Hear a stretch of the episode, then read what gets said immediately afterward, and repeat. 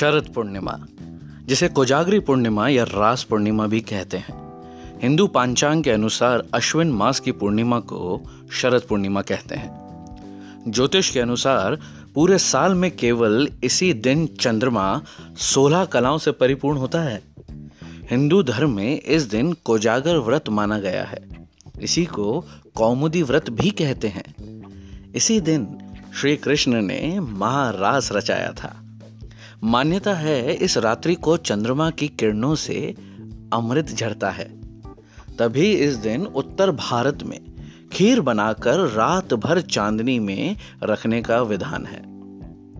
यह तो बात हुई शरद पूर्णिमा की, लेकिन अगर हम बात करें चंद्रमा, सोम, राका, मयंक या हमारे अपने चंदा मामा की तो हम सबके जीवन में इनका जो महत्व है वह सिर्फ़ शरद पूर्णिमा तक सीमित करना या उस दिन याद करना उचित नहीं होगा। तो आइए आज बात करते हैं चाँद की। नमस्कार, मैं हूँ लव दिलीप ग्रोवर और आप सुन रहे हैं द थॉट डिज़ाइनर एक स्वच्छ सोच, एक स्वस्थ सोच के साथ। और आज हम बात कर रहे हैं चाँद की। चाँद बच्चों की कपोल कल्पनाओं से लेकर एक सुहागन की आशा।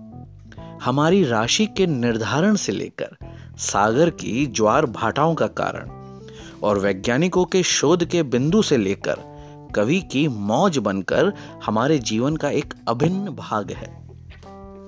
सोचिए, अगर चाँद ना होता तो क्या होता रात का? कितनी अकेली सी रह जाती रात चाँद के बिना, है ना? रात के अकेलेपन और अंधकार को दूर करके चाँद रात का एक सच्चा हमसफर है, एक सच्चा साथी, हमेशा हमेशा के लिए। चाँद किसी भी रूप या आकार में हो, वह रात का और रात उसका साथ कभी नहीं छोड़ती। लेकिन तब आप मुझसे पूछेंगे कि फिर अमावस्या को क्या हो जाता है चाँद को? तो मैं कहूँगा, नज़र लग जाती है चाँद को, धरती की। है कि नहीं? अरे, ये तो मैंने एक्चुअली भूगोलिक दृष्टि से कह दिया है जोग्राफिकली स्पीकिंग यू सी पर सच मानिए, मेरे अनुसार अमावस्या और कुछ नहीं, रात और चाँद के इस प्रेम भरे रिश्ते के बीच की आँख में चोली है अटखेली है। दोनों के बीच रूठने मनाने वाली एक कड़ी है, जो उनके प्रेम को चरम पर पहुंचाकर पूर्णिमा का रूप ले लेती है। चाँद की जितनी भी बातें करें, कम ही लगेंगी और रात कब बीत जाएगी, पता भी नहीं चलेगा। फिर भी एक बात और कर लेते हैं कि चाँद कैसे हमारे जीवन में एक प्रेरणा बन के हमारे मार्ग को प्रशस्त करता है।